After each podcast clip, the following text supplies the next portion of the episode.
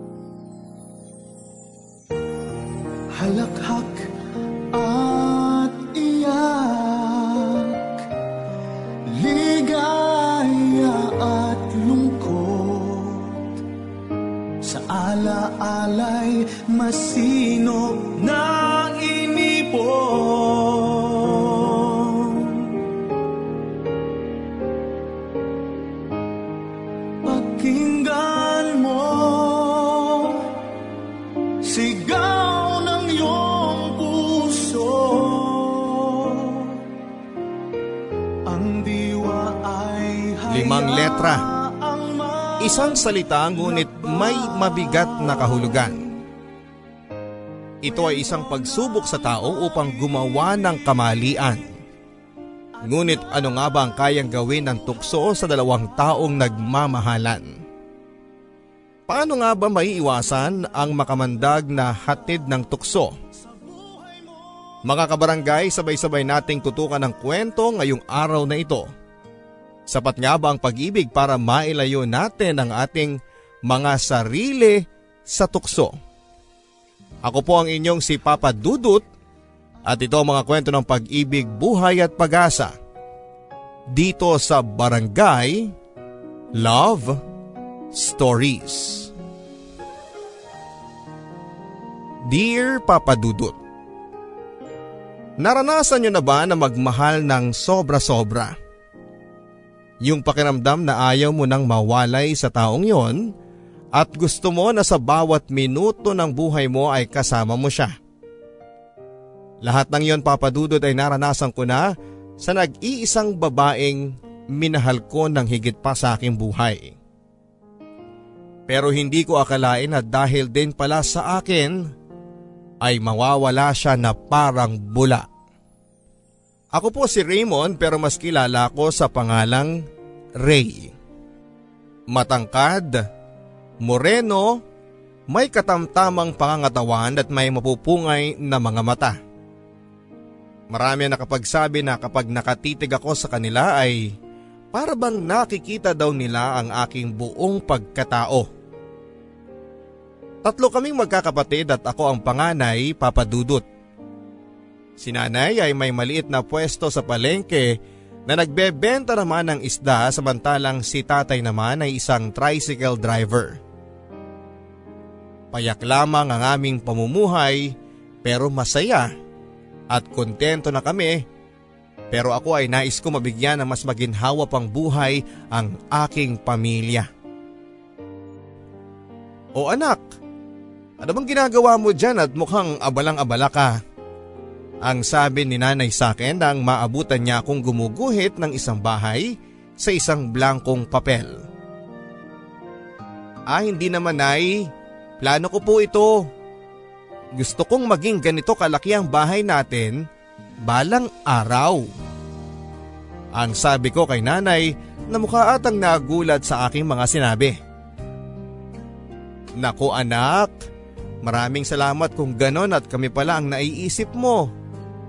Ang tuwang-tuwang tugon naman ni nanay sa akin. Oo naman nay.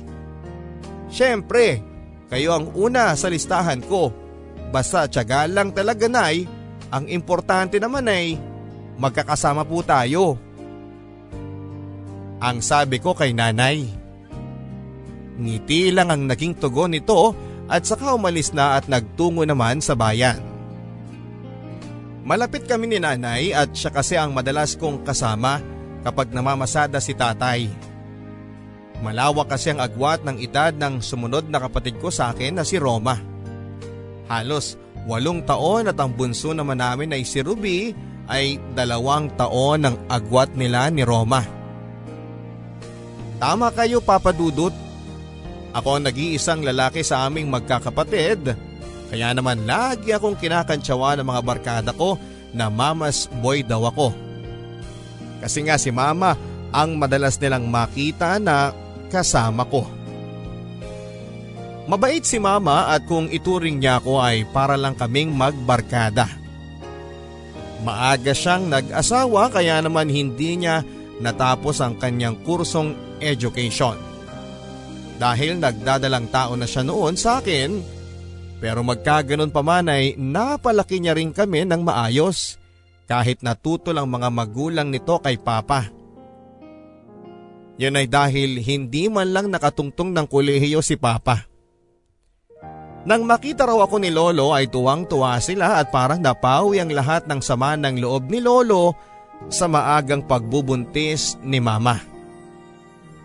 Marahil ay ganon nga siguro ang mga magulang. Ni minsan ay hindi nito kayang talikuran ang kanyang mga anak. Ganon din naman ang mga anak na kahit na anong mangyari ay hindi niya kayang pabayaan ang kanyang mga magulang. Pakinggan mo Sigaw ng iyong puso Ang diwa Anak! Anak! Ang narinig kong malakas na tawag ni mama sa akin na halatang may pangamba. Agad akong tumakbo kung nasaan si mama. Mama? Ano po yan? Ang hinihingal kong tanong sa kanya. Anak, ang kapatid mo inaapoy ng lagnat at kanina pang nagsusuka. Ang sabi naman ni mama sa akin. Nakita ko nga si Ruby na mukhang hinang-hina na. Ma? Wait lang, huwag kang magpanik baka ma-high blood naman po kayo niyan eh. Ang sabi ko kay mama para nang sa ganoon kahit papaano ay kumalma siya. Anak, hindi ko kayang gawin yan kapag kayo na ang pinag-uusapan. Nakita ko sa mga mata ni mama ang pagmamahal at pag-aalala. Kaya dali-dali na akong tumakbo para tawagin si Papa sa telepono at maya-maya nga ay nandyan na nga si Papa. Agad naming isinugod sa ospital si Ruby dahil tinubuan na rin ito ng mga pantal-pantal sa kanyang buong katawan. Dok, ano nga po ba ang nangyayari sa anak ko? Ang tanong ni mama sa doktor habang ako naman ay pinagmamasdan ko lamang sila ni papa. Mrs. Magagamot naman po ang dengue.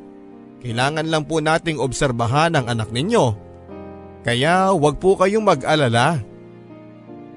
Ang nakangiti namang sabi ng doktor kay nanay. Ikaw kasi Glory eh. Hindi ka kasi huminahon. Pinangungunahan ka na naman ng pagiging nervyosa mo. Ang sabi ni Papa kay Mama. Roger, anak ko yan. Ayokong mapahamak yan na wala man lang akong nagagawa. Ang sabi naman ni Mama. Mahal, hindi naman tayo pababayaan ng Diyos.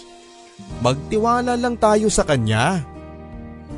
Ang nakangiting sabi naman ni Papa kay Mama. Imbis na magalala ay natatawa na lang ako sa kanilang dalawa.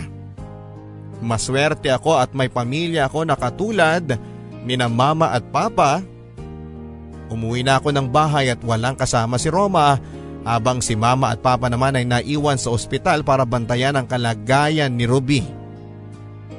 Na hindi kalaunan ay nakalabas din ng ospital. Wala na nga akong ibang mahihiling pa sa Diyos kundi ang manatiling buo at matatag sa aking pamilya. Na kahit na anong unos ang aming pagdadaanan ay masaya pa rin kaming magkakasama. Akala ko papadudot ay okay ang lahat sa aking pamilya. Pero may mga bagay pala na hindi ko alam tungkol kina mama at papa. Mama? Nakita mo ba yung picture natin? Yung family picture natin nung pumasyal tayo ng Baguio? Ang sabi ko kay mama, kinakailangan ko kasi yon para sa gagawing project namin. Anak, Huwag bungangang ipanghanap mo. Mata ang gamitin mo, andyan lang yan. Noon naman ay sigaw na sabi ni mama na abala sa pagtatanggal ng hasang ng isda. Eh wala nga ma eh. Kanina ko pa kayang hinahanap. Kailangan ko po yun para sa project namin. Ang sabi ko naman sa kanya. Anak, sandali lang. Tatapusin ko lang to para makapagluto na ako. At saka doon kita tutulungang maghanap.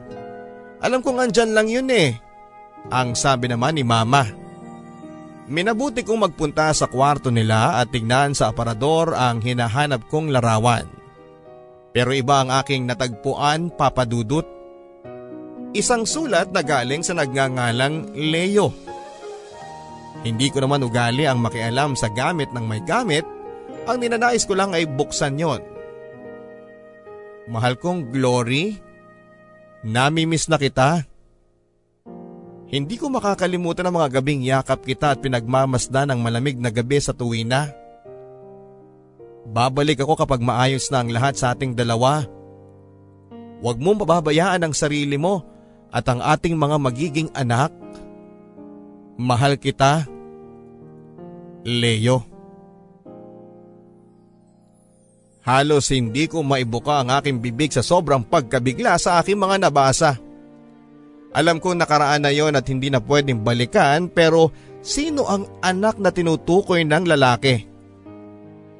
Gusto kong sumigaw at tanungin kay mama yon papadudot pero may kung ano sa aking damdamin ang pumipigil. Oh, natahimik ka ata anak. Nahanap mo na ba? Akin na tutulungan kita. Ang sabi ni mama na halatang tapos na sa kanyang ginagawa. Ah, wag na lang pala mama. Okay na. Iba na lang pala ang gagawin ko. Ang sabi ko dito at mukhang nahalata ata ni mama na parang nawala ako sa mood. Anak, okay ka lang ba? Ang tanong niya sa akin. Ayos naman ako mama. Huwag niyo na po akong intindihin. Ang sabi ko naman dito at saka lumabas na ng kwarto. Hanggang sa pagsasalo-salo namin ay napansin din ni Papa ang aking pagiging balisa. Nako, may dinadamdam ata ang panganay natin ah. Ang sabi naman ni Papa na nakatingin sa akin. Siguro nabasted siya Papa. Ang sabi naman ni Ruby. Oo nga anak, ano ba yung iniisip mo? Kanina ka pang ganyan na. May nililigawan ka na ba? Ang dagdag na pangaasar ni mama sabay tawanan sila. Gusto kong sabihin ang mga nakita ko kay papa dahil alam kong hindi pa ito nasasabi ni mama sa kanya. Pero ayaw ko namang magmukhang masamang ina si mama sa harap ng mga kapatid ko. Ah oo mama, hindi kasi ako pinapansin ng crush ko eh. Ang sabi ko sa kanila para tumigil na sila sa pang-aasar sa akin. Hay nako, sa gwapo ba naman ang anak ko eh bakit hindi siya papansinin? Sino ba yung babae niyan at nang makilatis ko? Ang sabi naman ni mama na mukhang nang aasar pa. Ngiti na lamang ang naging tugon ko papadudot. Mas mabuti nang itago na lamang ito at ako na mismo ang aalam ng mga nababalot na sekreto ni mama. Sino nga ba sa aming tatlo ang hindi tunay na anak ni Papa? Gulong-gulo ako papadudot pero kailangan kong malaman ang katotohanan. Pagsikat ng araw Pag-ikot ng Buhay mo'y tuloy sa pag Dumaan ang mga araw pero kinimkim ko pa rin ang sama ng loob ko kay mama hanggang sa hindi ko na nga napigilan nang minsang makita ko si mama na may kausap sa telepono. Hindi ko mapigilang mag-usisa dahil baka pare-pareho na niya kaming niloloko. Mama, sino yung tumawag sa inyo? Ang tanong ko kay mama. Nagtaka ito dahil hindi naman ako ganoon na palatanong. Ah, si Auntie Geneva mo. Akalain mo nga naman ano, nakapangasawa daw ng hapon. Iniimbitahan niya tayo sa bahay nila sa susunod na linggo at ikakasal na raw siya. Ang masayang sagot naman ni mama, tinignan ko lamang si mama at tila baga hinuhuli ko kung tama nga ba ang aking mga narinig mula sa kanya. Anak, bakit? Tanong nito at mukhang nakahalata ata na hindi ako kumbinsido sa mga narinig ko sa kanya.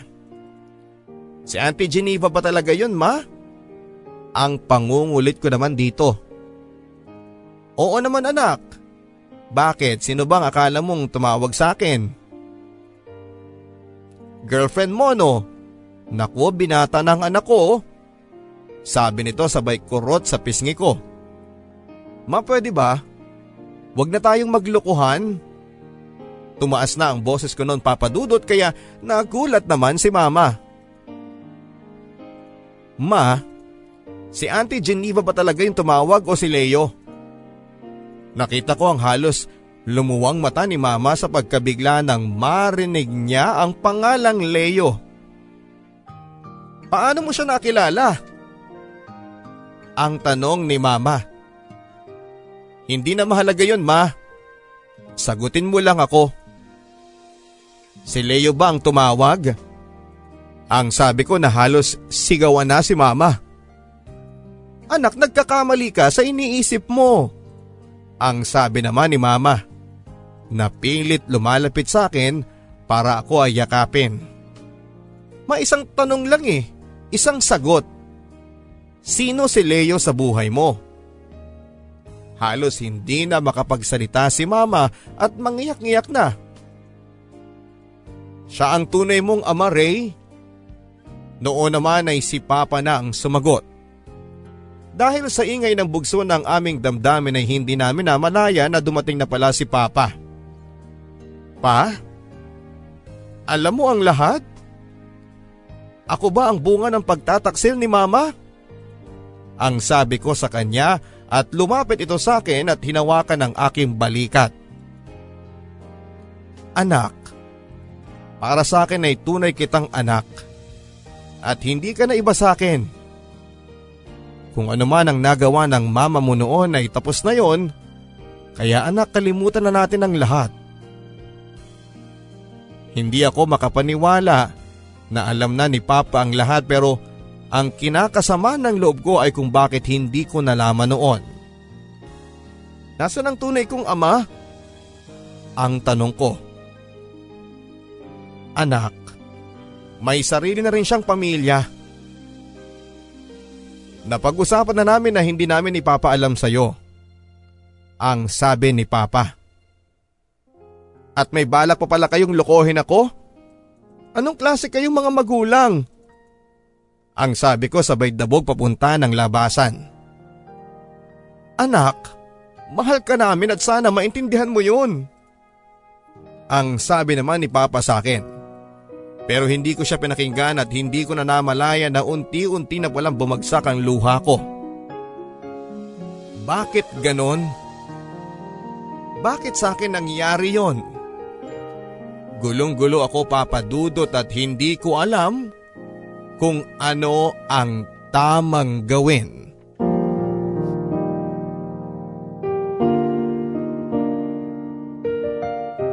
Nagsimula na akong mamuhi kay Mama Papadudot. Ni hindi ko na siya kinakausap o iniimikan kapag nakikipagkwentuhan siya. Malaki ang naging epekto nito sa aking pagkatao at hindi ako makapaniwala na labing siyam na taong naitago ni mama at papa ang aking tunay na pagkatao. Malaki ang hinanakit ko sa kanilang dalawa lalo na kay mama dahil sa kanyang ginawa. Isang gabi habang ako ay nasa terrace pagkatapos kumain ay nilapitan ako ni Papa. Anak? Ayos ka lang ba? Hindi mo na pinapansin ang mama mo. Lagi ka na lang tahimik at saka hindi ka kumikibo. Ang sabi ni Papa sa akin. Marahil ay pagkakataon ko na rin ito para tanungin ang lahat sa kanya. Pa? Kailan mo pa nalaman ang lahat? Yan ang mga salitang bigla na lamang lumabas sa aking bibig. Anak, matagal ko nang alam. Ang maikling tugon ni Papa na tila baga nalungkot sa mga tanong ko. Pa? Tanggap mo pa? Pero paano? Ang sunod-sunod kong tanong sa kanya. Anak, kasal na kami ng mama mo noong nangyari ang lahat. Kinailangan ko magpunta ng Maynila para doon makahanap ng trabaho. Gusto ko kasing mabigyan ng maayos kayong pamumuhay ng mama mo at ang magiging anak namin. Gusto kong ipagmalaki niya ako na kahit na hindi ako nakatapos ng pag-aaral, mabubuhay ko siya ng maayos. Pero dahil na rin sa hindi ako makauwi, dahil sa laki ng pamasahe, at hindi ko alam na gano'n na pala ang nangyari. Ang sabi ni Papa na halos maluha-luha sa mga sinabi niya. Pa? Sino po si Leo? Ang tanong ko kay Papa. Kaibigan siya ng mama mo at dahil na rin sa pangungulila niya sa akin, natukso siyang gawin yun. Alam kong hindi sinasadya ng mama mo yon dahil alam kong mahal niya ako pero naging marupok siya at kinain siya ng lungkot. Kaya naman ganon ang nangyari. Ang sabi ni Papa sa akin. Gusto kong sisihin ang sarili ko.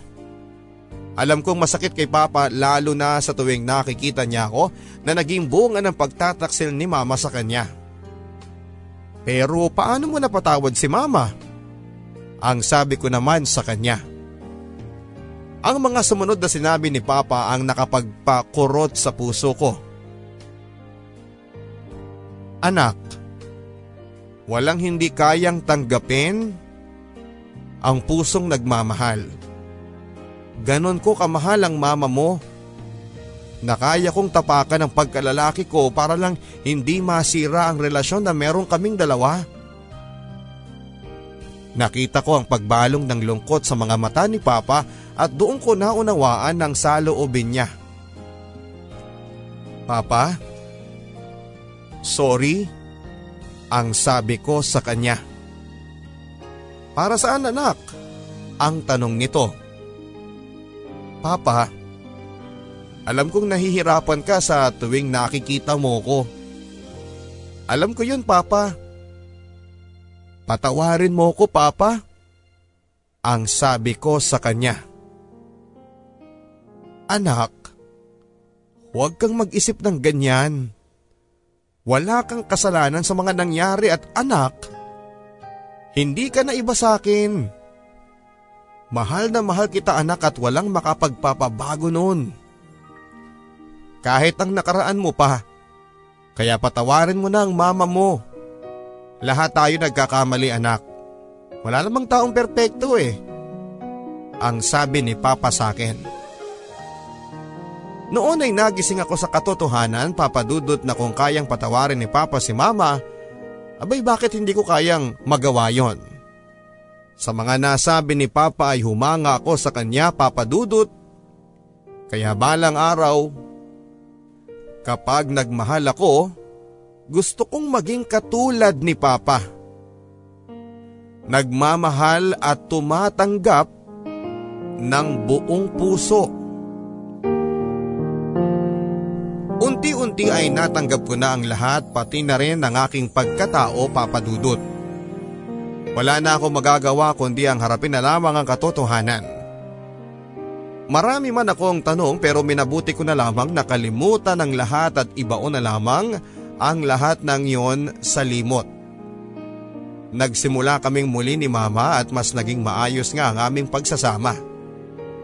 Pero muling sinubok ang aming pamilya noong nagkasakit si Papa.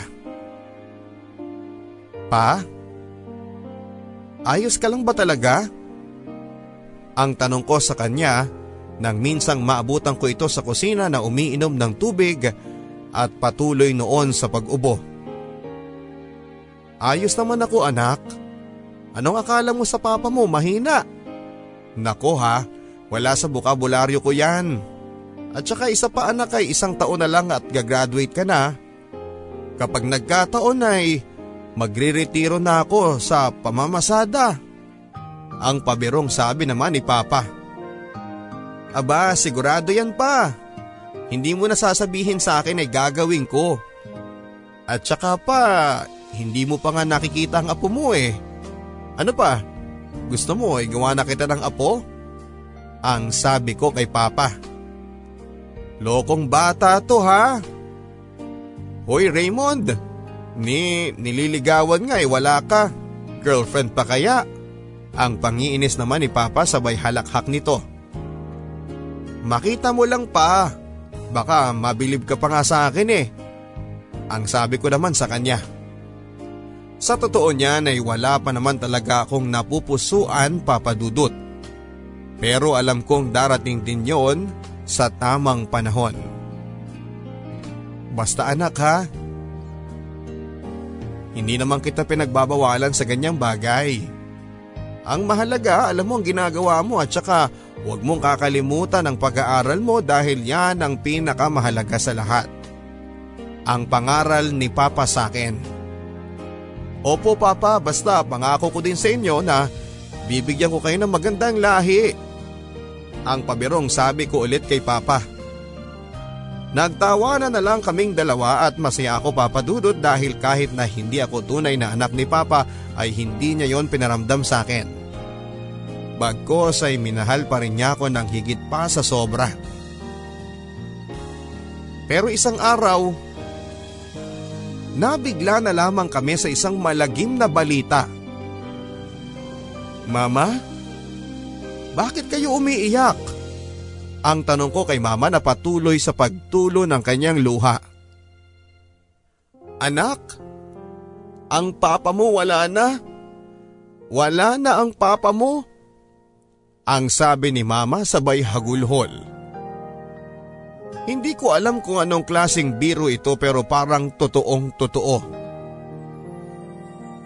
Manaman eh. Mamaya andito na yun si Papa. Maaga pa kaya hindi pa siya umuuwi. Ang sabi ko naman sa kanya. Ngunit hindi nito napahinto si mama sa kanyang pag-iyak. Anak, naaksidente ang papa mo. Nawala ng preno ang papa mo at bumangga sa kasabay nitong truck. Naisugod pa ang papa mo sa ospital pero hindi na ito umabot pa ng buhay. Anak, wala na ang papa mo. Hindi ko matanggap ang mga salitang lumabas sa bibig ni mama. Parang kanina lamang ay kausap ko siya tapos ay bigla na lang siyang mawawala na parang bula. Pagdating ng ospital ay andon si Papa pero wala ng buhay. Napatakbo ako papunta sa kanya at niyakap ko ang malamig niyang bangkay. Papa, bakit mo ko iniwan? Bakit ngayon pa? Ngayon pa na hindi ko pa natutupad ang mga pangako ko sa iyo, Papa. Gumising ka dyan. Magkwentuhan ulit tayo. Ang sabi ko pero wala na ang malambing na boses na sumagot sa akin. Wala na si Papa. Totoong iniwan na niya kami at sobrang sakit papadudot. Para akong naputulan ng isang paa at para akong tinanggalan ng paningin, wala na si Papa at hinding hindi na siya babalik pa sa amin. Masakit ang mga nangyari sa amin, Papa Dudut. Pero kailangan kong bumangon at magsimulang muli. Pinilit kong magpakatatag, hindi lamang para sa aking sarili kundi para sa aming magkakapatid. Hanggang sa unti-unti ay nakapagsimula na rin kami pero sadyang iba pa rin talaga kapag kasama si Papa. Anak, hindi ako makapaniwala na graduate ka na. Ang masayang sabi ni Mama sa araw ng aking pagtatapos sa kolehiyo. Salamat Nay, pero hindi ko magagawa ang lahat ng ito kung hindi niyo ako tinulungan. Ang sabi ko naman kay Mama. Anak, lahat ng yan eh, pinaghirapan mo. Ang maikling tugon naman niya. Sana mama, andito si Papa. Sana kasama natin siya ngayon. Ang sabi ko kay mama, ngumiti ito at tinapik ang aking balikat. Sigurado ako kung nasaan man ang papa mo ngayon eh, masayang masaya siya para sa iyo. Ang nakangiting sabi naman ni mama. Bigla ko tuloy namin si papa. Naalala ko yung mga araw na kasama namin siya, yung kwentuhan namin na kami lang ang nagkakaintindihan. Pagkatapos ng graduation ay nagsimula na kagad ako na maghanap ng trabaho. Gusto ko kasi kaagad na makatulong kina mama. Pero ang buhay, bibigyan ka ng isang magandang sorpresa sa hindi mo inaasahang pagkakataon. Naghanap ako ng trabaho at doon ko natagpuan ang taong babago sa aking buhay. Isang maulan na umaga na akala ko'y puro kamalasan ang mangyayari sa akin. Dahil sa maliban na naiwan ko ang aking payong ay nabasa na rin ang sapatos ko. Gusto ko nang umuwi ng araw na yon pero isang babae ang bumihag sa aking pansin. Sa isang kafeterya hindi kalayuan ay natanaw ko siya. Umiiyak at napansin kong mag-isa lamang siya. Kahit sa malayuan ay kitang kita ko ang kanyang kagandahan. Siya yung tipo ng babaeng sa unang tingin ay akala mo ay ordinaryo lamang. Pero kung tatagalan mo ang pagtitig sa kanya ay makikita mong espesyal siya. Naglakad ako papunta ng cafeteria na yon para makapagpatuyo ng nabasa kong sapatos at damit at parang magpainit na rin. Doon ko siya mas lalo pang natitigan. Mabuti na lamang at nagkaroon ako ng dahilan para makatabi siya dahil marami ang tao noon sa kafeterya. Ah, uh, miss, pwede ba akong makitabi sa'yo? Wala na kasi akong ibang maupuan eh. Mukhang lahat na ata eh naabutan ng ulan. Ang nakangiti kong sabi sa kanya. Tumingin ito sa akin at napansin ko ang pamumugto ng kanyang mga mata. Ah sige okay lang. Maikling tugon nito na parabang wala sa kanyang sarili. Sigurado ako noon na problema ang puso ito. Bakit kaya ang tao? Lagi na lang problema ang pag-ibig. Umupo ako at pasimple ko siyang tinitignan papadudot. Ang ganda niya, yung gandang hindi mo pagsasawaan. Bigla itong tumingin sa akin. May dumi ba ako sa mukha ko? Malambing na tanong niya. Ah wala. Ang sabi ko nahiyang hiya dahil sa nahuli niya ako. Nakakatawa ka naman. Ang nakangiti niyang sabi sa akin. Dayan nga pala. Ang sabi nito sabay abot ng kamay niya. Ako naman si Ray. Ang sabi ko na nahihiya dahil sa sobrang gaspang ng kamay ko. Nice to meet you Ray. Anyway, una na ako ha. Ang sabi niya. Nalungkot ako dahil hindi ko man lang siya nakakwentuhan. Pero may kung ano sa puso ko na nagsasabing hindi pa yon ang huling beses na makikita ko siya. Buong gabi ako nakatulala at si Dayan ang laman ng aking isipan. Mukha nga atang na love at first sight ako sa kanya papadudot. Mga bandang alas 8 ng umaga nang nakatanggap ako ng text. Hi Sir Raymond, this is Dayan from the HR department. I just want to inform you for your scheduled interview today with Mr. Rodriguez. 10 a.m. Thanks. Tuwang-tuwa ako papadudot nang mabasa ko yon. Nabuhayan ako ng loob na eto na yung trabahong hinihintay ko at swerte ko pa dahil kapangalan ni Dayan ang nagpadala ng text message na yon.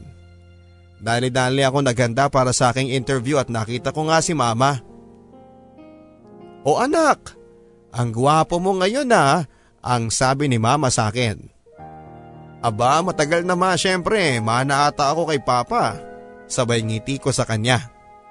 Naku anak mas gwapo pa rin ang papa mo Pabirong sabi naman ni mama. Ma? Aminin mo na kasi na mas gwapo ako. At saka mas charming ako kay papa. Ang sabi ko kay mama. Nakita ko sa mga mata ni mama na masaya siya dahil kahit nawala si papa ay sinusubukan ko sa abot ng makakaya ko na tulungan siya. Oo na nga dyan, para hindi ka na malungkot. O job interview mo naman ngayon eh. Ang sabi naman nito, Naku mama, sabihin mo talo ka na kasi totoong gwapo naman ako. Ang pangiinis ko naman kay mama. O sige na tama na ang pag-aangat ng sarili mong upuan. Gwapo ka na kung gwapo basta galingan mo ha. Ang bili naman ni mama. Habang inaayos niya ang kwelyo ng aking suot na long sleeve. Opo mama, huwag po kayo mag-alala. Gagawin ko po ang lahat para makaahon naman tayo kahit papaano. Yan po kasi ang promise ko kay Papa. Baka mamaya eh multuhin pa ako noon pag hindi ko ginawa yun. Ang sabi ko naman kay Mama. Loko ka talagang bata ka. Ang tugon naman niya habang humahalakhak ng malakas. Hanggang sa makarating na nga ako sa opisina. Medyo kabado pero naging maayos din naman ang interview sa akin at pakiramdam ko ay napahanga ko si Mr. Rodriguez dahil sa mga natural kong sagot. Na walang halong mga mabubulaklak na mga salita. Pagkatapos ng interview ay nagtungo na ako sa HR department at doon ko nalaman na hired na pala ako. Tuwang-tuwa ako papadudot dahil magkakaroon na ng katuparan ang mga pangarap ko sa buhay para kina mama. Pero ang hindi ko alam ay mas magagalak pala ako dahil sa isang taong inaasam ko din na makita. Sir Ray, eto na yung mga kailangan mong asikasuhin para makapag-start ka na as soon as possible, ang sabi niya. Nakayo ko ito pero hindi ako pwedeng magkamali. Dayan? Natatandaan mo ba ako? Ang lakas loob kong sabi sa kanya. Sandali niyang inangat ang kanyang ulo Ray? Yung sa cafeteria? Naku, what a small world. Ang sabi nitong nakangiti. Isang nakakabaliw ng ngiti na halos gugustuhin ko nang magpatianod sa kanya. Oo nga ako yun. Ang masayang tugon ko dito. Nako, araw-araw mo na ako malilibre ng kape niyan. Ang paberong sabi niya. Kung ako lang papadudot kahit araw-araw ko pa siyang ilibre ay wala sa akin yon basta makasama ko lang siya. Oo naman basta ikaw. Ang sagot ko naman. Ang cute mo talaga. Ang sabi niya na mas lalong nagpakilig sa akin. Inspiradong inspirado ako na magsimula ng trabaho papadudot dahil mas lalong nadagdagan ng dahilan para magpatuloy ako sa pagtahak ng aking napakagandang buhay. Nagdaan pa ang mga araw papadudot at nakapagpalagayan kami ng loob ni Dayan. Kaya naman hindi na ako nagpaligoy-ligoy pa at inamin ko na sa kanya ang matagal ko nang tinatagong pagtingin. Pumunta kami ng cafeteria kung saan ko siya unang nakita. Nako ha, may special ba ngayong araw at may palibre ka pa ng kape? Nakangiting sabi niya sa akin. Mukhang ang walang kaalam-alam si Dayan na magtatapat ako sa kanya ng aking damdamin. Oo naman. Araw-araw espesyal. Dahil sa iyo Dayan. Ang pasimpleng sabi ko dito na may halong pagpapakyut pa. Ano bang sinasabi mo dyan Ray? Ang tanong nito sa akin na mukhang nakahalata na ata. Dayan, hindi mo ba talaga alam? Ang sabi ko sa kanya. Ang ano? maikling tugon ni Dayan. Dayan, gusto kita. Ang sabi ko sa kanya, bumulalas na ang matagal ko nang gustong sabihin ng puso ko sa wakas sa kanya. Ngumiti ito at yung ngiti na halos magpatunaw sa puso ko. Ray, I like you too. Ang sabi niya. Hindi ako makapaniwala sa mga nasabi ni Dayan sa akin. Tama ba ang mga narinig ko? Na gusto mo din ako? Ang maikling tanong ko sa kanya. Oo Ray, from the start nagustuhan na kita. Hinihintay lang talaga kita na sabihin mo kung pareho ba tayo ng nararamdaman. Ang sabi niya sa akin. Tumabi ako sa kanya at tumitig sa kanyang mga mata. Hindi ko na napigilan papadudot at hinalikan ko siya sa kanyang labi. Pwede ba kitang maging girlfriend? Ang tanong ko pagkatapos kong bitawan ang kanyang malambot na labi. Oo naman Ray. Simula ngayong araw, sayo na ako. Ang sabi niya sa akin.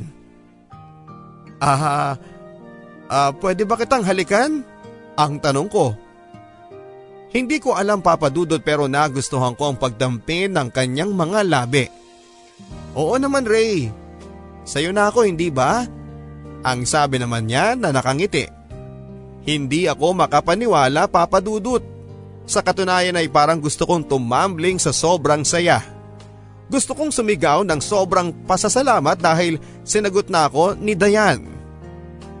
Dayan, pasensya ka na at medyo mabilis ako ha, ang sabi ko pa sa kanya. Okay lang yun Ray. Alam mo sa dami ng pinagdaanan ko may isang bagay ako na-realize.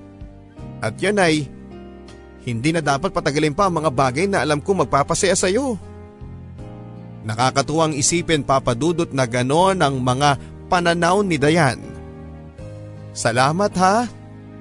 Hindi mo alam kung gaano mo ako napasaya sa araw na ito. Ang sabi ko naman sa kanya. Sabay halik sa kanyang noo. Sa tanang buhay ko ay ngayon ko lang naranasan ang magmahal kaya naman sinigurado ko na na mananatili na ito habang buhay. Pakinggan mo Sigaw ng iyong puso Ang diwa ay hayaang maglakbay Kwento ng pag-ibig at ng buhay ay Yaman ng alaala sa buhay mong taglay Naging mas ganado akong pumasok ng trabaho ng dahil kay Dayan Papadudut. Nabanggit ko ito kay mama at sobrang saya din niya para sa akin. Sa katunayan niyan ay sa susunod na linggo ay ipapakilala ko na siya kay mama at sa aking mga kapatid. Dinala ako ni Dayan sa kanilang bahay at doon ko nalaman na may kaya pala ang kanyang pamilya. Parehong nasa ibang bansa ang kanyang mga magulang. At ang kanyang dalawang kapatid naman ay may sarili ng pamilya. Bunso si Dayan sa kanilang tatlong magkakapatid. Tanging kasambahay lang nila ang kanyang kasama sa bahay nila. Ahan, maalala ko lang ha. Hindi ko nga pala natanong sa iyo kung sino yung iniiyakan mo nung makita kita sa cafeteria. Ang tanong ko sa kanya. Noon naman ay nilapag nito ang juice na ibibigay sana niya sa akin. Pagkatapos ay nagsimula na siyang magkwento. Iniwan ako ng boyfriend ko dahil sa ayokong ibigay ang hinihingi niya.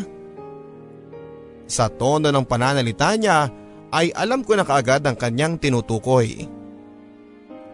Mahal ko naman siya kaya lang eh, hindi ako sigurado kung ganun din ba ang nararamdaman niya para sa akin. Ewan ko ba pero hindi ko makita yung bagay na hinahanap ko sa kanya? Ang sabi nito sa akin.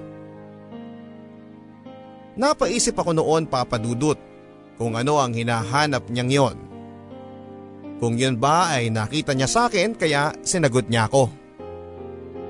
Pero alam mo ba Ray, lahat ng yun ay nakita ko sa iyo. Kaya nga hindi ako nagdalawang isip na sagutin kita. Tumitig ito sa akin. Mahal kita Ray. Ang sabi nito sa akin. Hindi ko na napigilan ang bugso ng aking damdamin papadudot. Hinalikan ko si Dayan at naramdaman ko ang init ng kanyang mga labi. Mahal na mahal din kita Dayan. Ang sabi ko sa kanya. Mas lalong tumindi ang mga halik nito na halos ayaw magpapigil. Dayan, pwede ba? Ang sagot ko dito. Tumungo ito at kahit na hindi ko sinabi ang gusto kong mangyari ay mukhang naintindihan na niya. Nagpatuloy ang mainit na halik ni Dayan sa akin. Pero bigla akong tumigil. May problema ba? Ang sabi nito. Kasi Dayan eh, mali ang ginagawa natin. Ang sabi ko sa kanya. Ha? Eh bakit naman? Ang gulat na gulat na sabi niya. Gusto kong ibigay muna sa iyo ang apelyido ko bago ito ang sabi ko sa kanya. Nakita ko ang mga kislap sa kanyang mga mata, ngumiti ito at napansin ko ang nangingilid niyang luha. O bakit parang naiiyak ka dyan mahal? Ang tanong ko sa kanya. Hindi ako nagkamali sa iyo Ray. Ang sabi niya sa akin. Bakit naman? Ang tanong ko sa kanya habang nakatitig sa kanyang mga mata. Ray, ginalang mo ko. Pinigilan mo ang mapusok kong damdamin. Pinatunayan mo lang sa akin na iba ka sa lahat. Salamat Ray. Ang sabi ni Dayan na halos mangiyak-ngiyak pa. Hindi ko naman siya minahal ng dahil lamang doon. Minahal ko siya papadudot dahil mahal ko siya. Mahal kita Dayan. Yon ang tatandaan mo. Ang sabi ko sa kanya sabay halik sa kanyang noo. Alam ko sa puso ko papadudot na gusto kong si Dayan ang makasama ko sa habang buhay. Kinabukasan nga'y pinakilala ko na siya kina mama at tuwang-tuwa ang mga kapatid ko dahil may ate na raw sila. Nakita ko din ang galak sa mga mata ni Dayan at alam kong si Dayan na nga ang gusto kong makita sa bawat pagpikit at pagdilat ng aking mga mata. And I will do whatever it takes para magtagal at magkaroon ng happy ending ang aming love story. Mabilis na lumipas ang panahon at halos tatlong taon na rin ako sa trabaho at ganoon din kami ni Dayan. Congratulations Ray! Ang bungad sa akin ng aking boss. Ano pong meron boss? Ang tanong ko sa kanya. Ray, ikaw ang napili ko na ipadala sa Dubai. Ang sabi sa akin ni Sir Rodriguez. Hindi ko maipaliwanag ang saya ko sa mga oras na yon, papadudot. Maganda ang iyong performance at nakita ko din ang dedication mo sa trabaho. Kaya ikaw ang pinili ko Sana'y tanggapin mo Ray. Ang nakangiting sabi nito sa akin. Siyempre naman boss, tatanggapin ko po ng buong puso. Ang sabi ko sa kanya.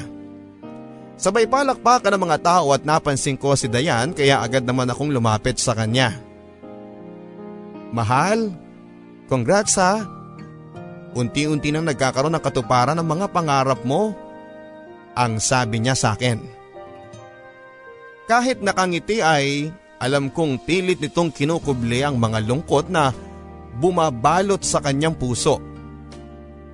Mahal, kakayanin natin to. Magtiwala ka lang sa akin. Ang sabi ko sa kanya. Pero mahal eh, paano kung hindi ko kayanin at hindi mo kayanin? Paano kung maraming masigit sa akin doon ang sunod-sunod na tanong niya. Humalik ako sa kanyang noo. Mahal, Kahit na anumang mangyari, hindi kita ipagpapalit, tandaan mo yan. Ang sabi ko naman sa kanya. Mahal kita Ray. Ang sabi nito habang patuloy ang pagluha. Mahal din kita Dayan at gagawin ko ito para sa ating dalawa. Ang sabi ko sa kanya. Sa totoo lang papadudot ay magkahalong lungkot at kabadin ang aking nararamdaman. Pero kailangan ko ito hindi lamang para sa aking sarili kundi para sa aming lahat. Para sa makakabuti. Nagdaan pa ang mga araw at natapos na rin ang mga nilakad ko para sa paglipad ko papunta ng Dubai. Hindi na ako inihatid ni mama sa airport dahil baka daw sobrang malungkot ito at mapigilan niya pa ako sa pagalis. Tanging si Dayan at Ruby ang naghatid sa akin. Pinili kong magpakatatag papadudot. Sinubukan kong hindi umiyak at pinigilan ko ang mga luhang naguunahang tumulo sa aking mga mata. Dahil ayokong mas mahirapan si Dayan sa aking pag-alis.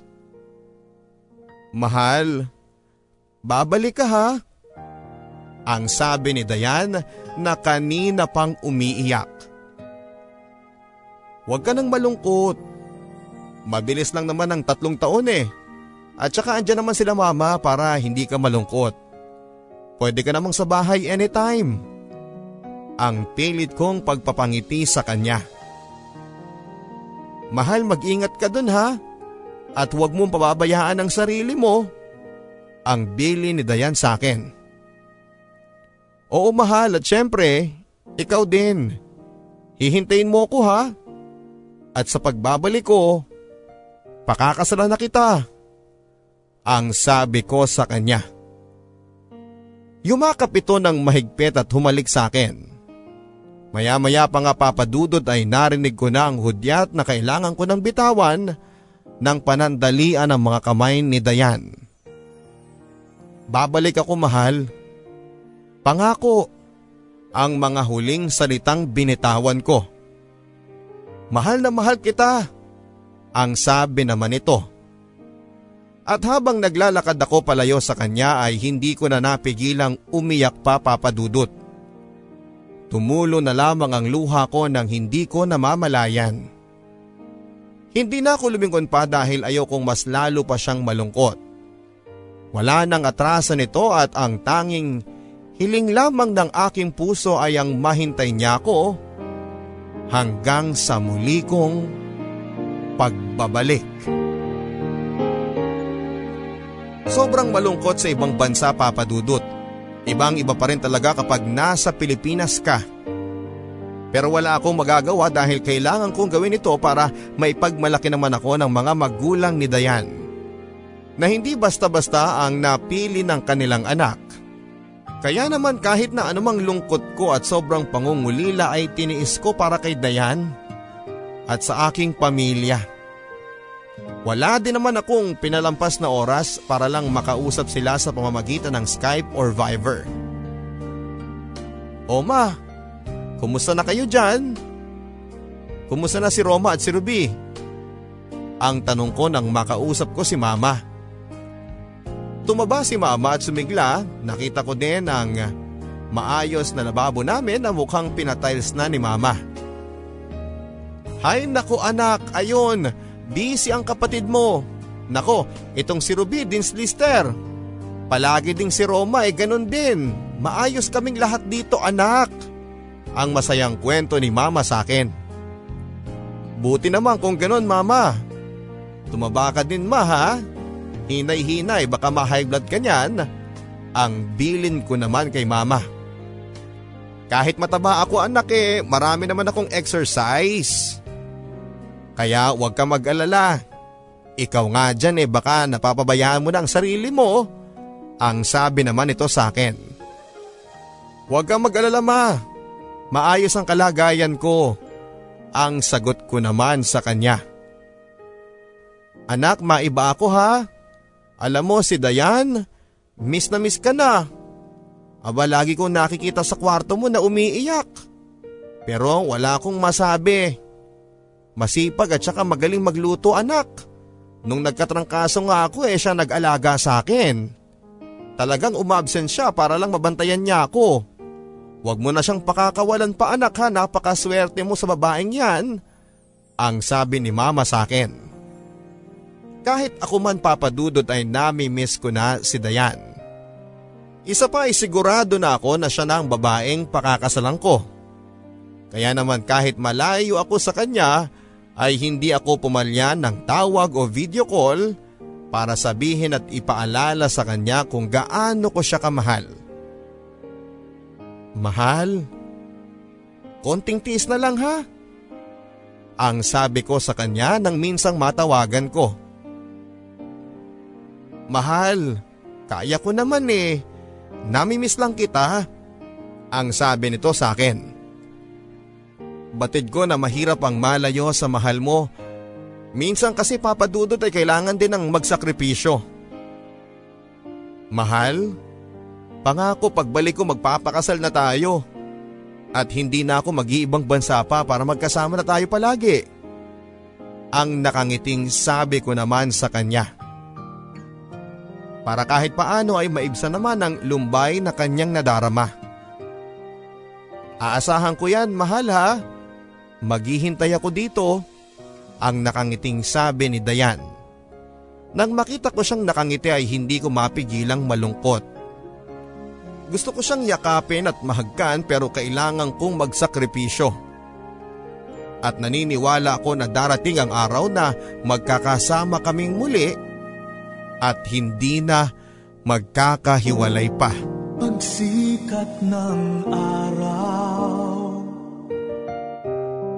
Pag-ikot ng mundo Buhay mo'y tuloy sa pagtakbo Lumipas nga ang halos dalawang taon papadudot at kahit papaano ay nasanay na rin ako sa Dubai. Kahit na ibang iba pa rin ang Pilipinas kung saan ay malapit lamang ang mga taong mahal ko ay naging masaya na rin ako kahit papaano dahil alam kong ang lahat ng sakripisyong ito ay magkakaroon din ng kapalit balang araw. Nagkaroon na ako ng mga kaibigan sa Dubai kaya kahit papaano ay mayroon na akong nakakausap tuwing nalulungkot ako. Oy pare, may alam pala akong lugar para makalimot ka sa panandalian at para maging masaya ka din. Ang sabi sa akin ni Harold. Kasamahan ko din siya sa trabaho at kasama ko din siya sa apartment na tinutuluyan ko. Eh, saan naman yan pare? Ang tanong ko sa kanya. Nako pare, sigurado ako na kapag nakita mo kung saan yan, babalik-balikan mo at mag enjoy ka talaga. Ang pilyong sabi niya. Sige, next time na lang, mag skype muna kami ng girlfriend ko. Alam mo naman, baka magtampo. Ang sabi ko sa kanya. Kumunot ang noon nito. Ano ba naman yan pare? Kalalaki mong tao, takot ka sa girlfriend mo. Take note ha, girlfriend mo pa lang yan. Nako, masama na yan pare. Huwag kang magpatali ka agad. Ang sabi niya sa akin. Iba talaga ang mga galawan nitong si Harold. Kaya madalas ay hindi ako sumasama sa mga lakad niya. Eh mahal ko yun pare at saka namimiss ko din siya. Ang sagot ko naman dito. Sus pare, kapag napuntahan mong lugar na to eh, lahat ng pagkamis mo, mawawala lahat ng yan. Trust me. Ang sabi niya. Ramdam kong may ibang pinaplano si Harold pero wala naman itong masabi sa akin kaya pumayag na ako. Okay sige pare ha pero mabilis lang din ako kasi gusto ko ding makausap si Diana. May sasabihin din sana ako sa kanya eh. Ang sabi ko naman dito. Ngumiti siya sa akin. O sige pare magbihis ka na, hihintay na lang kita sa labas. Susunduin tayo ng van at ng iba nating mga kasama. Hindi ko talaga ugali ang maglabas-labas papadudot pero kailangan mo din naman kasing makisama para wala naman silang masabi sa'yo. At ito ang kauna-unahang beses na lalabas ako. Kaya naman minabuti kong magpaalam kay Dayan at hindi naman ito nagalit. Bagkos ay sinabi niya sa akin na kailangan ko din naman daw na mag-enjoy paminsan-minsan. Pagkababa namin ng van ay nakita ko ang isang malaking lugar na punong-puno ng ilaw. at ng malalakas na tunog. Halos mga lalaki ang andon sa lugar na yon. O pare halika na, ano pang hinihintay mo dyan? Ang tawag ni Harold sa akin na mukhang kabisadong kabisado na ang lugar na yon.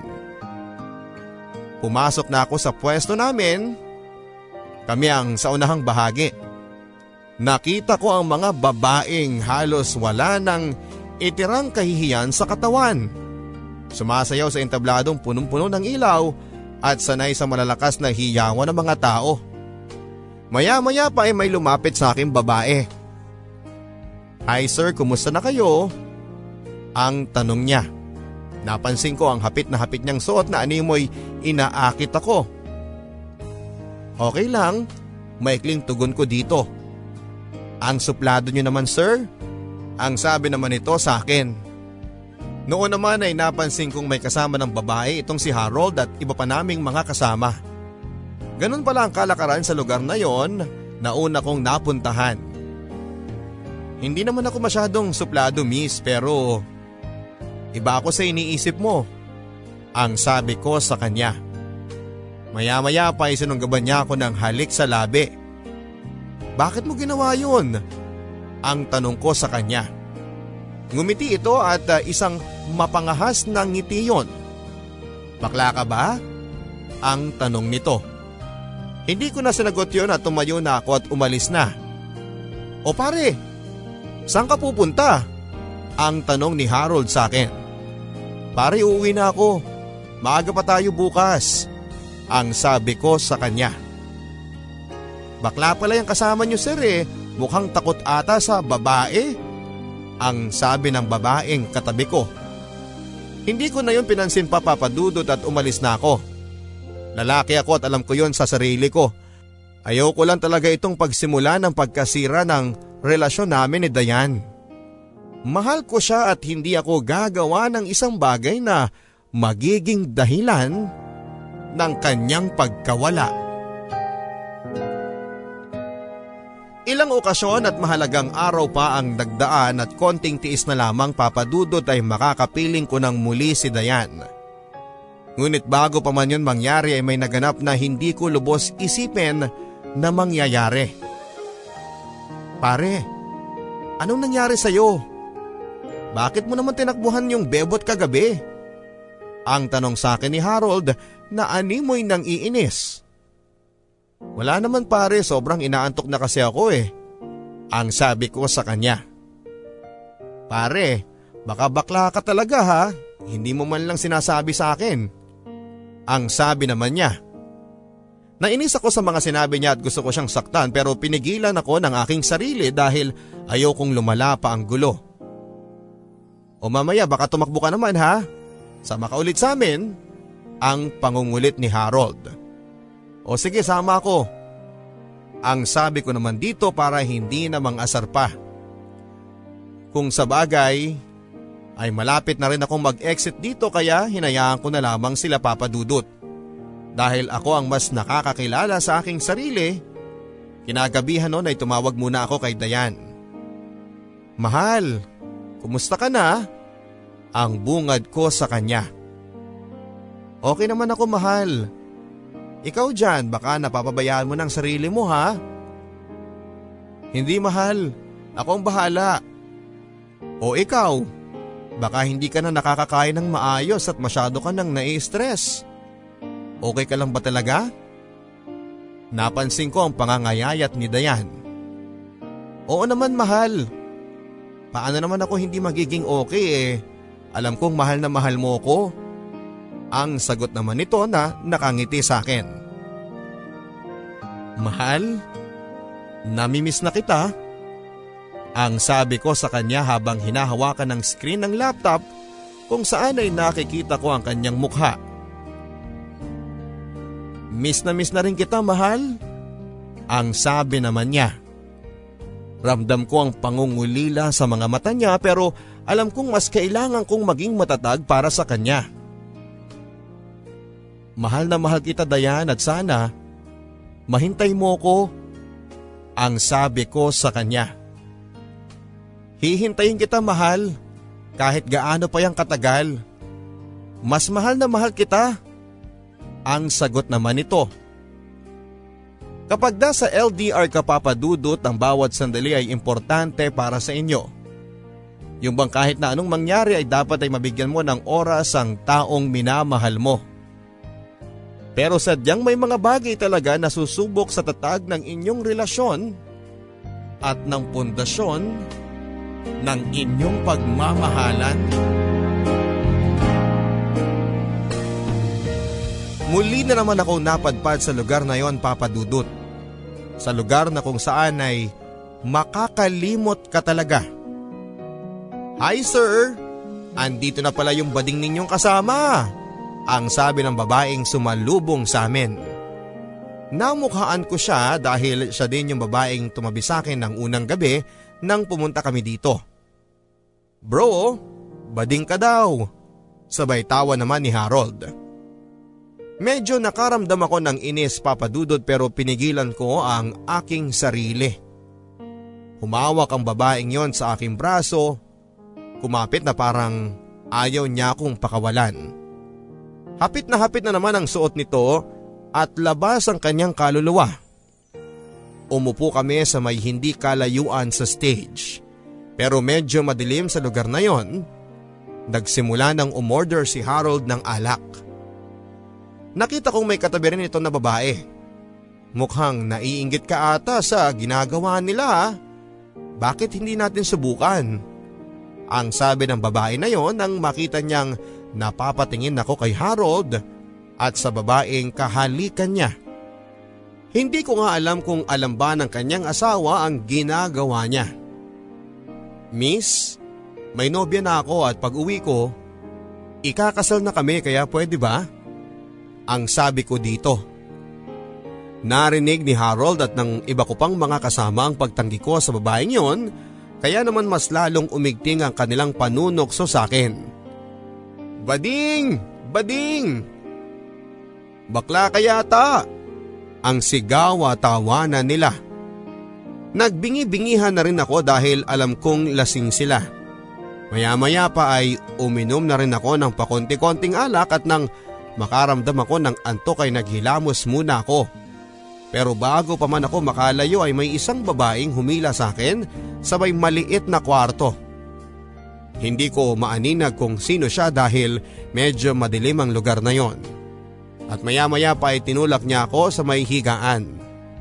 Sumayaw sa harap ko at unti-unting tinanggal ang saplot niya sa kanyang katawan. Pinilit kong pigilan ang tukso pero hindi ko kinaya papadudot. Akala ko'y kaya kong labanan yon pero hindi pala. Yumakap siya sa akin at hinalikan ako. Ibinalik ko ang halik na yon papadudot at nag-init ang aking katawan kaya naman hindi ko na namalayan na ako ay nalunod na sa mapangahas na kapangyarihan ng tukso. Totoo nga ang sabi nila Papa Dudot na kapag nasubukan mo na ay babalik-balikan mo. Hindi lang isang beses kundi maraming beses na naulit ang panandali ang bagay na nakapagpabago ng aking sarili. Hindi lang isa o dalawang babae ang nasubukan ko. Nakalimutan kong higit sa lahat ay may isang tao pa na naghihintay sa akin pagbalik ng Pilipinas. Walang iba kung hindi si Dayan. Mahal, bakit ngayon ka lang tumawag? Busy ka ata. Ang sabi sa akin ni Dayan nang minsang magkausap kami sa video call. Oo, medyo busy ako eh. At saka malapit naman akong umuwi, hindi ba? Ang sabi ko naman sa kanya na halatang hindi interesadong makipag-usap. Mahal, may problema ba tayo? Ang tanong ni Dayan sa akin. Nahalata ko din na parang may dinaramdam ito dahil sa pangangayayat ng kanyang katawan. Pero imbis na tanawin ko ito sa kanyang kalusugan ay hindi ko na lamang pinansin yon dahil ayokong mas lalong humaba pa ang aming usapan. Wala naman. Pagod lang siguro ako. O siya, sige na. Kailangan ko ding magpahinga. Ingat kayo dyan. Ang sabi ko dito. Hindi naman talaga ako magpapahinga papadudot dahil ang katotohanan ay pupuntang muli ako sa bar. Maraming beses na naulit yon.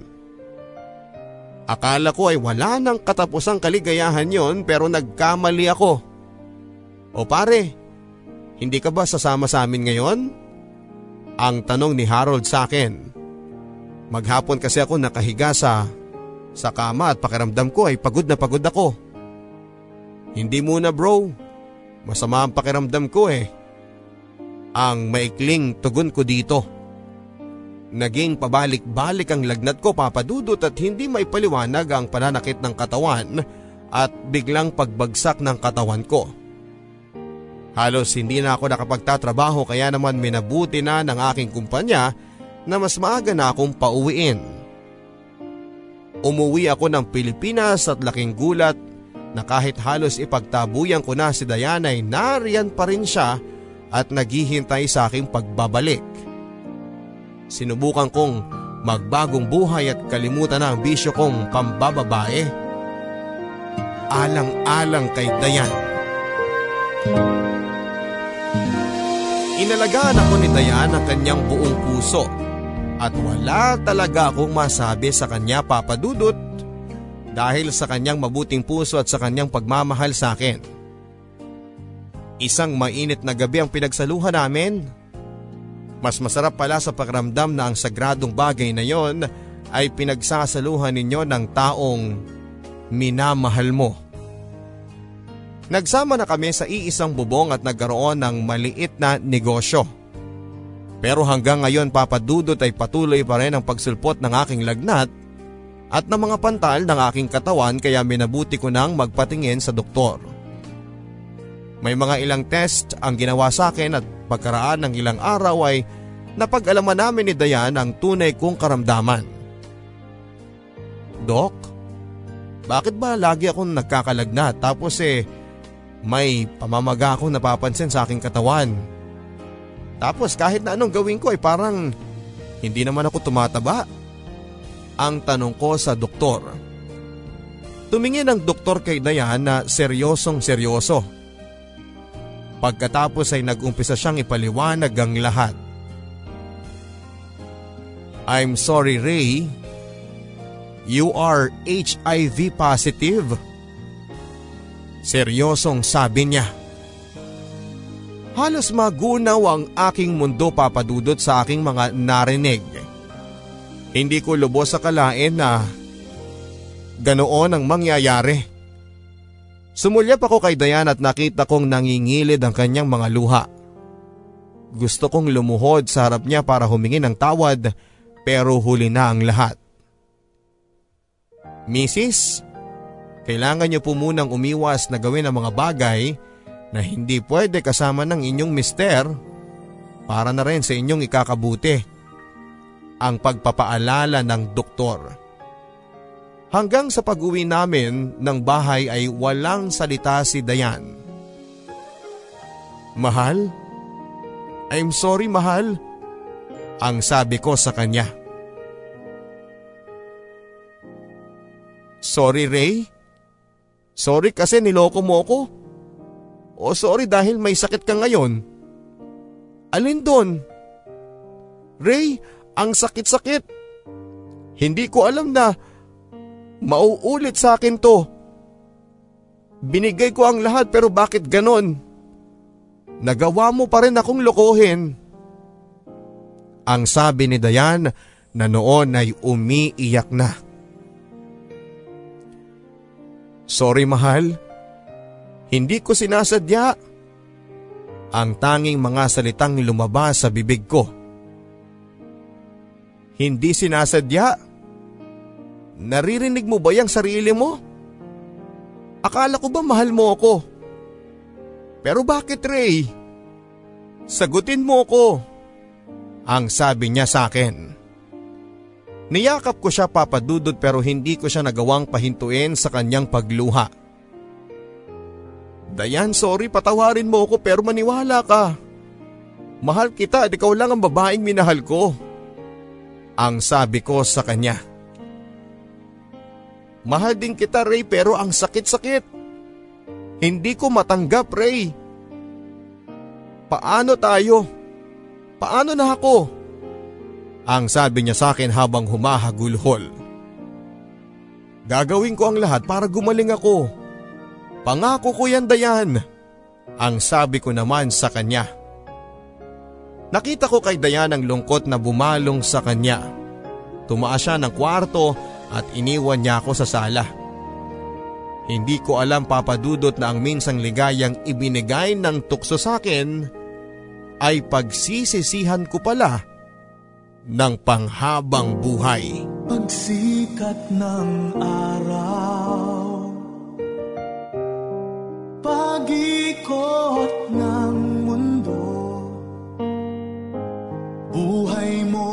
tuloy sa pag Nagpatuloy ang aking gamutan papadudot at si Dayan ang naging kaagapay ko sa lahat ng bagay. Naging maayos at maganda naman ang resulta ng aking treatment. Ganon pala ang pag-ibig. Kapag mahal mo ang isang tao, lahat ng imposible ay pwedeng mangyari gaya na lamang ng pagpapatawad. Muli kaming nagsimula ng panibagong buhay ni Dayan. Ngunit kung kailan naayos na ang lahat sa amin ni Dayan ay eto na naman ang pagdating ng isang pagsubok. Wala akong kaalam-alam papadudot na habang nagpapakasaya ako sa ibang bansa ay siya rin namang pagkakasakit ni Dayan. Anak, hindi ba nasabi ni Dayan sa'yo? Ang tanong ni mama na mukhang seryosong seryoso. Ang alin ma? Ang sabi ko naman kay mama. Naku mukhang wala ata siyang balak na sabihin sa'yo. Bilib ako sa batang yon. Nagpapagamot mag-isa at sobrang mahal na mahal ka. Ang sabi naman ni mama. Nagtaka naman ako kung ano nga ba talaga ang dapat kong malaman kay Dayan. Anak may leukemia itong si Dayan. Stage 2 na. Matagal na siyang nagpapakimo. Hindi niya lang yung sinasabi sa iyo anak dahil alam niyang masyado kang maraming mga inaalala. Ang sabi ni mama. Halos mapahagulhul ako nang malamang ko yon papadudot. Kaya naman pala laging wala si Dayan sa bahay at para bang marami siyang tinatago sa akin. Maging ang panlalagas ng kanyang buhok. Gusto kong saktan ang sarili ko dahil sa sunod-sunod na problemang hinaharap namin sa ngayon. Pinuntahan ko kaagad si Dayan kung saang ospital siya nagpapagamot. At doon ko nga nakita ang lahat. Ray, anong ginagawa mo dito? Ang sabi niya. Nagulat siya dahil ang alam niya ay kasama kong pumasyal ng mall si mama. Hanggang kailan mo balak na itago ito sa akin? Ang mariing kong tanong sa kanya. Ray, ayaw kong madagdagan ang iniisip mo. Mahirap na pinagdadaanan mo. Ayaw ko nang dumagdag pa. Ang sabi niya sa akin. Dayan, mahal kita. Mahal na mahal kita at patawarin mo ko. Kasalanan kong lahat kung bakit nangyayari sa atin to. Ang umiiyak na sabi ko sa kanya. Tuluyan na nga ring tumulo ang luha ni Dayan. Ray, kahit na anumang mangyari, tatandaan mong mahal na mahal kita. Ang sabi ni Dayan sa akin. Niyakap ko siya ng mahigpit at kung maari lamang papadudot ay ayaw ko nang bumitaw sa pagkakayakap sa kanya. Dayan, will you marry me?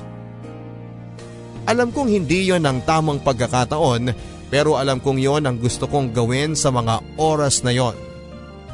Lumuhod ako sa harap niya. Tumulo ang kanyang mga luha.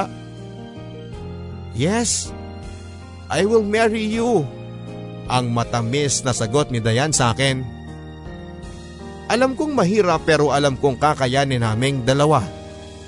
Pinakasalan ko nga si Dayan papadudot at sobrang saya sa pakiramdam na isa sa mga pangako ko sa kanya ay tuluyan ng nagkaroon ng katuparan.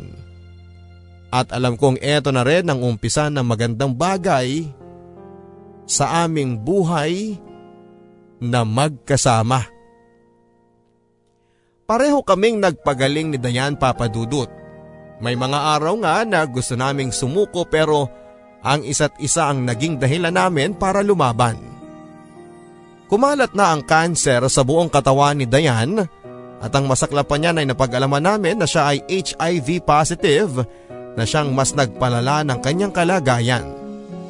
Labas-pasok na kami ng ospital pero pare-pareho lang ang sinasabi ng doktor na hindi na kaya ng katawan ni Dayan ang lahat ng gamutan at therapy. Mahal? Naalala mo ba yung araw na una mo kong nakita? Ang tanong niya sa akin habang hawak ko ang kamay niya. At tanging tunog lamang ng aparato ng ospital ang naririnig naming dalawa. Paano ko naman yun makakalimutan eh? Halos mangiyak-ngiyak ka na nga eh. Ang sabi ko sa kanya, bahagya naman itong ngumiti. Hindi ko kakalimutan yon kahit na Nasa taas na ako dahil yun ang best day ever ng buhay ko. Ang sabi pa niya sa akin. Huwag ka nga magsalita ng ganyan dahil hindi yan mangyayari. Magkakaanak pa tayo at bubuo tayo ng basketball team. Ang sabi ko sa kanya na may pilit na mga ngiti. Mahal na mahal kita Ray.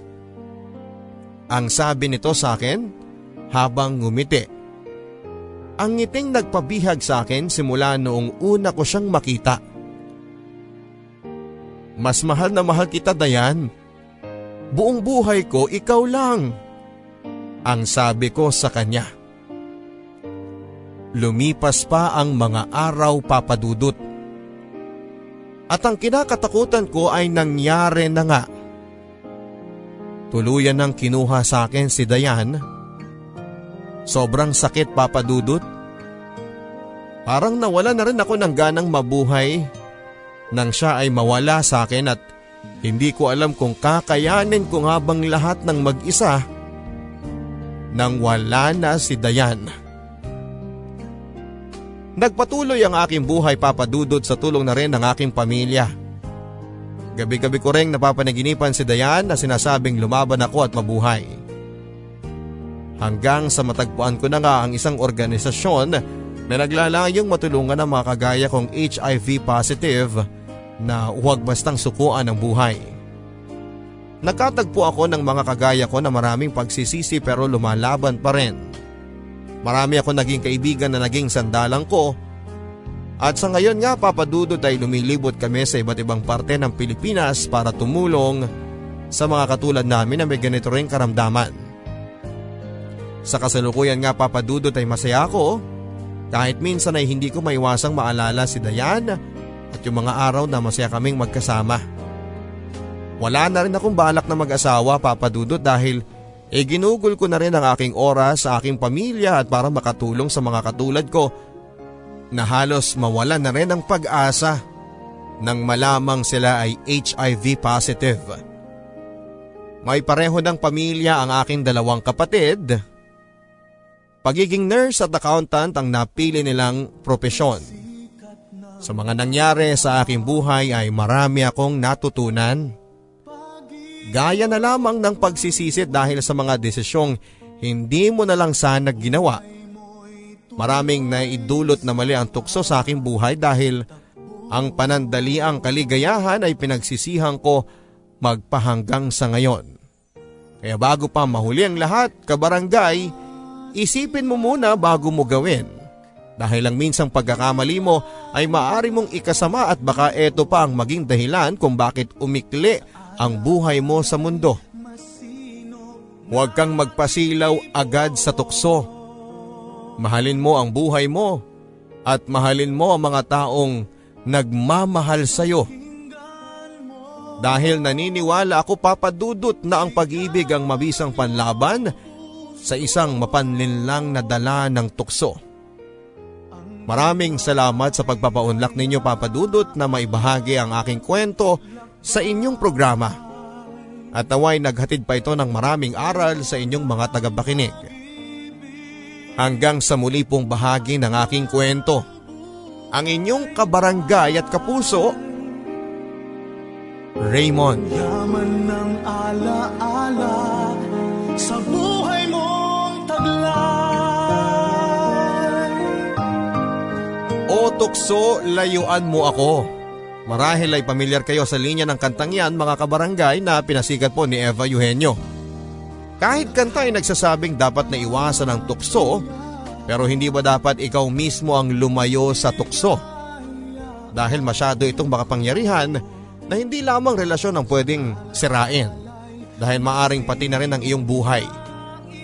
Sana ay natuto na tayo sa kamali ang nagawa ng ating kabarangay na si Ray ang pag-ibig sana ang maghari sa puso ni Numan kapag ikaw ay nasilaw sa mapangahas na hatid ng limang letra pero mabigat na salitang tukso.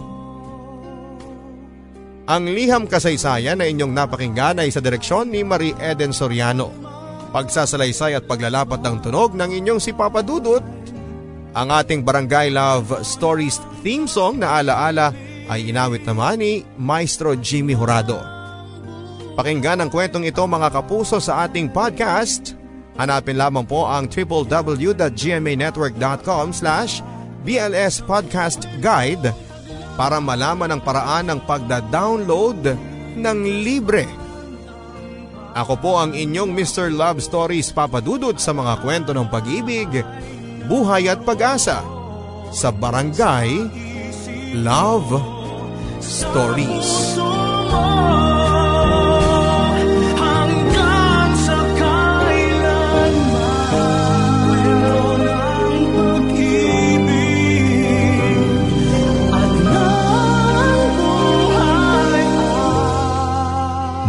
Kwento ng pag-ibig, kwento ng pag-asa at mga kwento ng buhay dito sa Barangay Love Stories. Love Stories. Love Stories.